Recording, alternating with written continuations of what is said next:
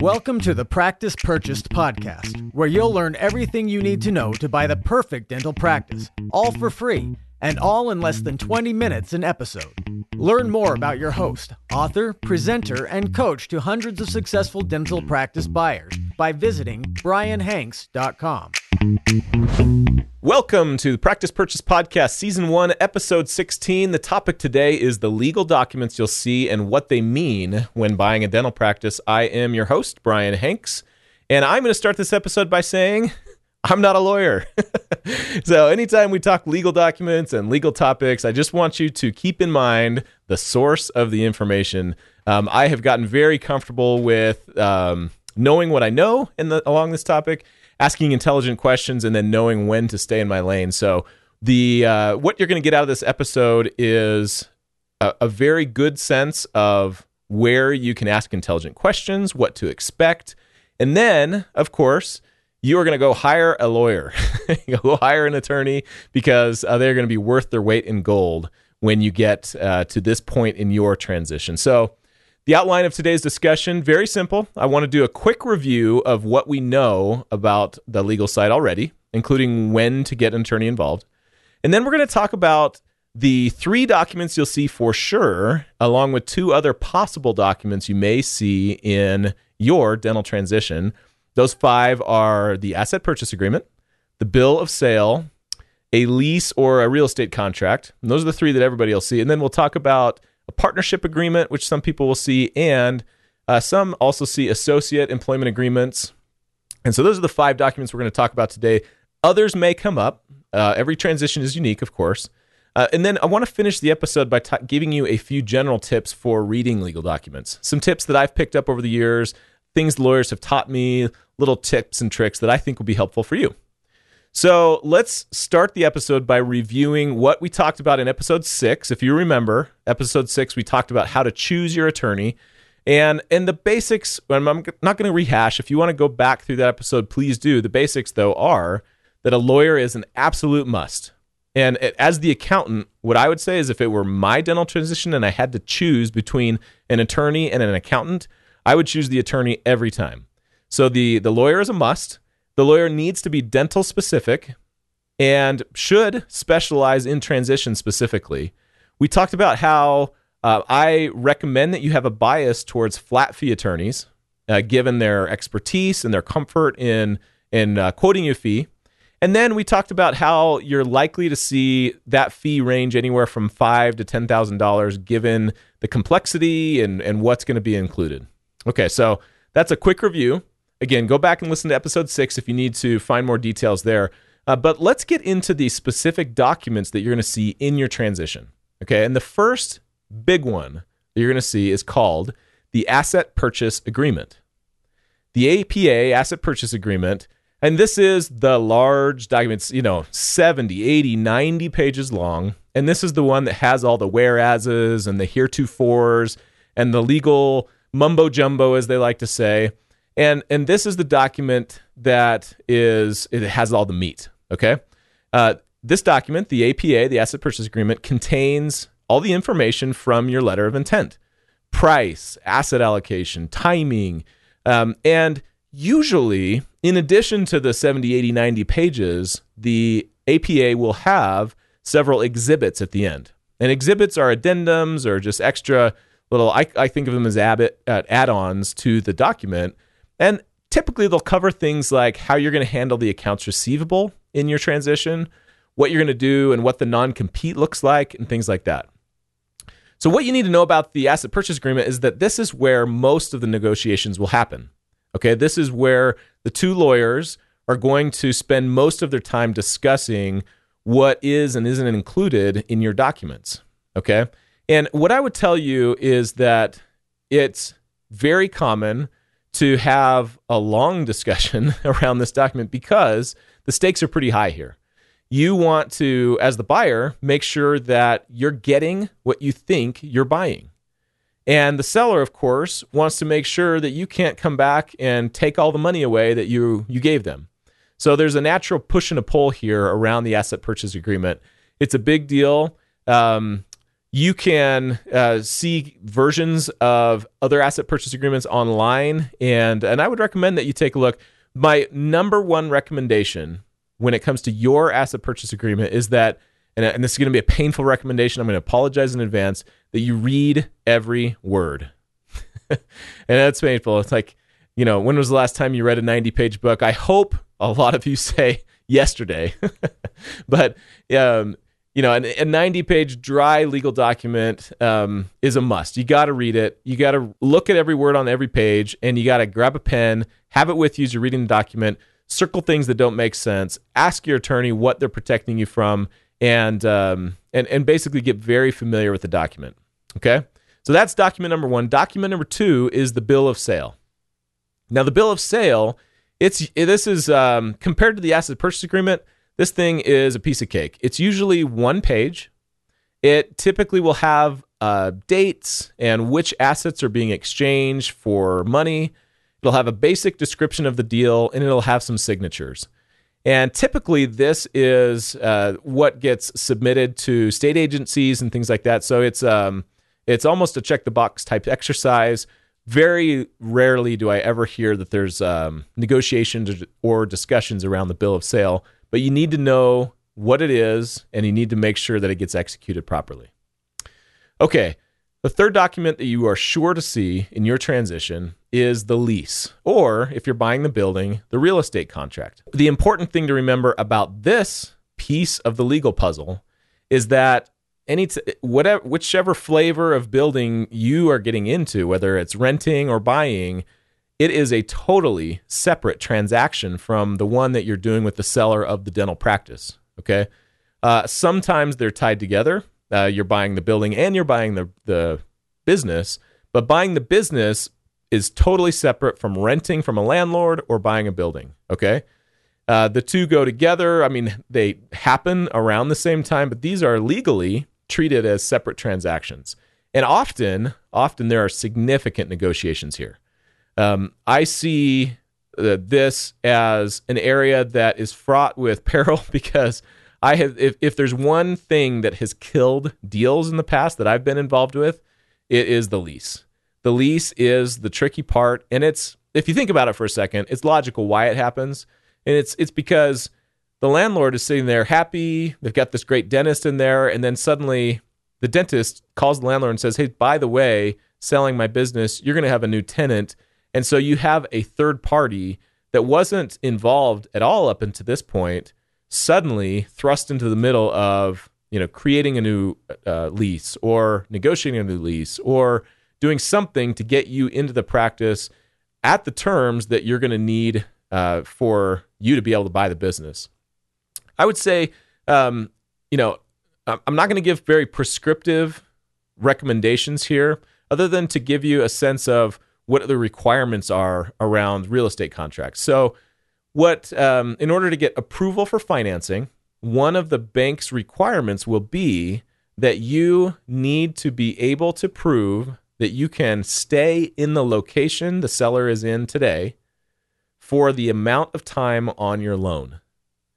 Okay, so I'll, I'll say that differently in different words. Um, if you're if you're getting a 10 year loan from a bank, you have to be able to show the bank that you have the ability to stay in that location for at least 10 years. And that can take different forms, and different banks will have different rules. So it could be maybe, let's say, a five year lease with a five year extension or the ability to extend a lease. Or it could be a 10 year lease with two five year extensions that take you out 20 years. What you can't do is have a two year lease with nothing in the lease that guarantees that you have the right to stay there. Okay. And, and obviously that is going to be a little different if you buy the building. If you're buying the building, then you own it. You can stay there as long as you'd like. But um, you know, my other tip here is that real estate is very different from business in the legal world. Okay, so buying and selling of real estate very different from buying and selling of businesses, and often the best lawyers that I know will either have a different attorney in their firm doing real estate, and one will do business, one will do real estate, or they'll outsource things like the lease negotiations or um, brokerage around the real estate purchase to someone else and wrap it into their fee. So don't be surprised that as you're talking to your attorney, if they say, hey, listen, I'm a master at negotiating these business transactions, but we're going to bring in another specialist for the real estate specifically. And, and then finally, on the real estate, these things can take forever. Okay, so start as soon as possible. You know, getting the right attorney is a huge part of this process. We've talked about the asset purchase agreement, we've talked about the bill of sale, we're talking about how the real estate is so important and how it's different and how it can kill the deal. Um, getting the right attorney is a huge, huge, huge deal. If you want uh, an attorney recommendation, um, I've worked with a lot of the dental specific transitions focused attorneys in the country. Um, I have a sense of who has great reputations, who maybe struggles on, you know, in certain aspects with certain with other attorneys, who gets along, who doesn't. Happy to give you a recommendation. Um, all you need to do is send me an email, brian at brianhanks.com. Um, and then if you get to the point where your deal ends up getting killed for whatever reason, well, it could be that you didn't find the right practice. So if you'd like to see a video on how to find a good practice, just text the word find, F I N D, to 33777. That's find to 33777. Okay, so we're talking about the legal documents. We have two more to talk about. And these last two are documents that you won't see on every deal.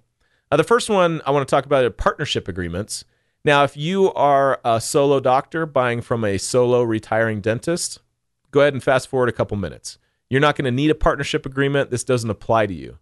So, obviously, a partnership agreement is only for partnerships. And the big questions that a partnership agreement are, is going to answer is how are we splitting the money? And and that's the first and foremost thing in every partnership's mind is you know, how we do this fairly, um, and and how do we make sure that each other's interests are protected. And a good dental attorney will be able to, and, a, an accountant also will be able to explain to you pros and cons of different models, why certain percentages work in certain cases and not others. Okay. So they're talking about how they split the money. In addition to that, they're also talking about what happens in an emergency. Okay. I've heard attorneys refer to these as the four D's, right? What if somebody dies, becomes disabled, gets on drugs, or gets divorced? so your partnership agreement needs to cover those types of emergencies and talk about how you would handle those.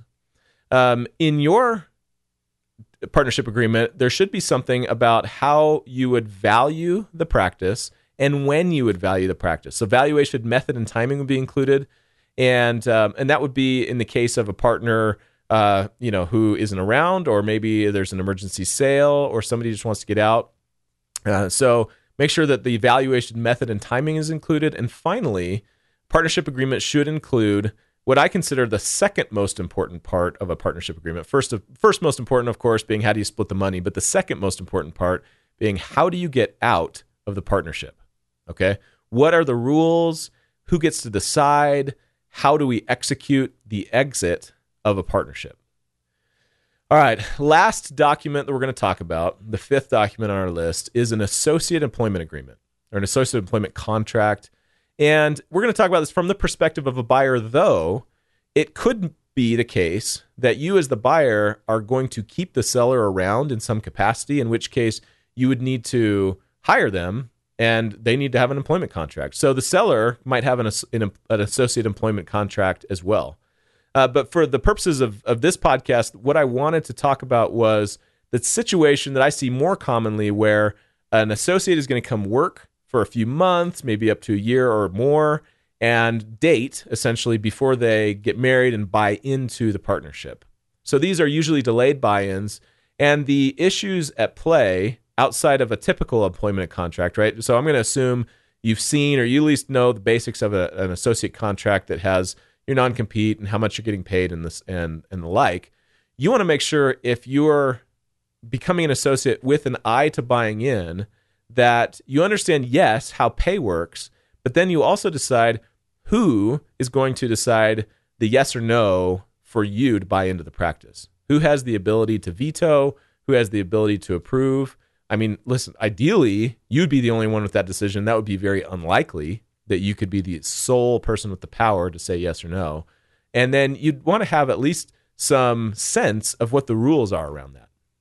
Similar to a partnership agreement, as the associate coming in, you want to understand who, when, and how the, the practice is going to be valued for the purpose of you buying in. In addition, of course, you're going to have a non-compete, and and that's going to be part of your associate agreement to know how and when you're going to be either buying in or not, or if you don't, what happens at that point. Okay, let's wrap up this discussion by talking about a few tips that I've picked up around these types of legal documents. So when you are reading legal documents, tip number one is that ambiguity is your enemy. Okay, ambiguity is that is the bane of every legal document's existence. And I say ambiguity is the enemy, and then the next thing I'm going to say is that amb- ambiguity in some form is inevitable. It's impossible to uh, very sp- specifically prescribe solutions to every single scenario that could possibly arise in your transition. Okay. So what I would suggest is, like I mentioned, reading through your asset purchase agreement, reading read every legal document that you're that is put in front of you in order to sign and just simply grab a pen and take note of any ambiguous language okay? If you don't understand something flag it ask your attorney and ask them what it means and try to get a sense. You don't need to become a legal scholar. You just need to have a basic understanding of what is happening here okay? Have your attorney this is tip number 2 have your attorney spell out what each clause does and what the clause is protecting you from. All right, paragraph seven, subsection C talks about represented uh, reps and warranties. They call them. Okay, well, what's a rep, rep and warranty? Your your lawyer should tell you that. You know, that's gonna make sure that, et cetera, et cetera. Right? Okay. Tip number three is when you're reading reading a legal document, aim for a meeting of the minds. All right. Um, what I mean by that is just like ambiguity is a necessity and it's also your enemy, realize that compromise is a must and that as the buyer, it's likely that you're going to be doing more compromising than the seller. Um, I, I hope that's not the case. I hope you get everything you want as the buyer. Traditionally, what I have seen is that the buyer ends up um, giving a little bit more simply because the seller has the majority of the power. Okay. Think about communication with people that you like, right? Your spouse, your significant other, brothers, sisters, friends. And think how often miscommunications happen with those people. And then put yourself in a business transaction where hundreds of thousands and potentially millions of dollars are at stake. And you can see why it's important to be clear as you're reading the documents and be clear about what you're reading and why it's there. Last tip for you is to pay attention to capitalized words. Okay. If, if a word is capitalized, it has a definition earlier in the document, it means something. Okay if you need if some motivation and you have a spare half hour sometime, browse Dentaltown or Facebook for some horror stories around the legal side of transitions. Uh, this is what you're paying your attorney for. It you are paying the attorney to educate you, to protect you from things that you don't even have a clue exist. Okay, this is the time to ask the stupid questions. This is the time to make sure that documents that are put in front of you line up with the oral conversations you've had with the seller. All right. So, in summary, just to go over what we covered, we covered a quick review of what we know about the legal side. We talked about five documents the asset purchase agreement, the bill of sale, the lease or the real estate contract. We talked about the partnership agreement and the associate agreement. And then we closed with a few general tips for leading, reading legal documents. Uh, as we're getting to the end, if you wouldn't mind, do me a favor, um, leave a, re- a review in iTunes. I really, I would really appreciate it. Tell your friends about the podcast because it will help others find it. And if you have a question about something on the legal side or you need an attorney and need a recommendation, shoot me an email, brian at brianhanks.com. Thanks so much for listening. Thanks for listening to the Practice Purchased podcast. For more information about Brian's best selling book, How to Buy a Dental Practice, or about the Practice Purchase Blueprint course, visit brianhanks.com.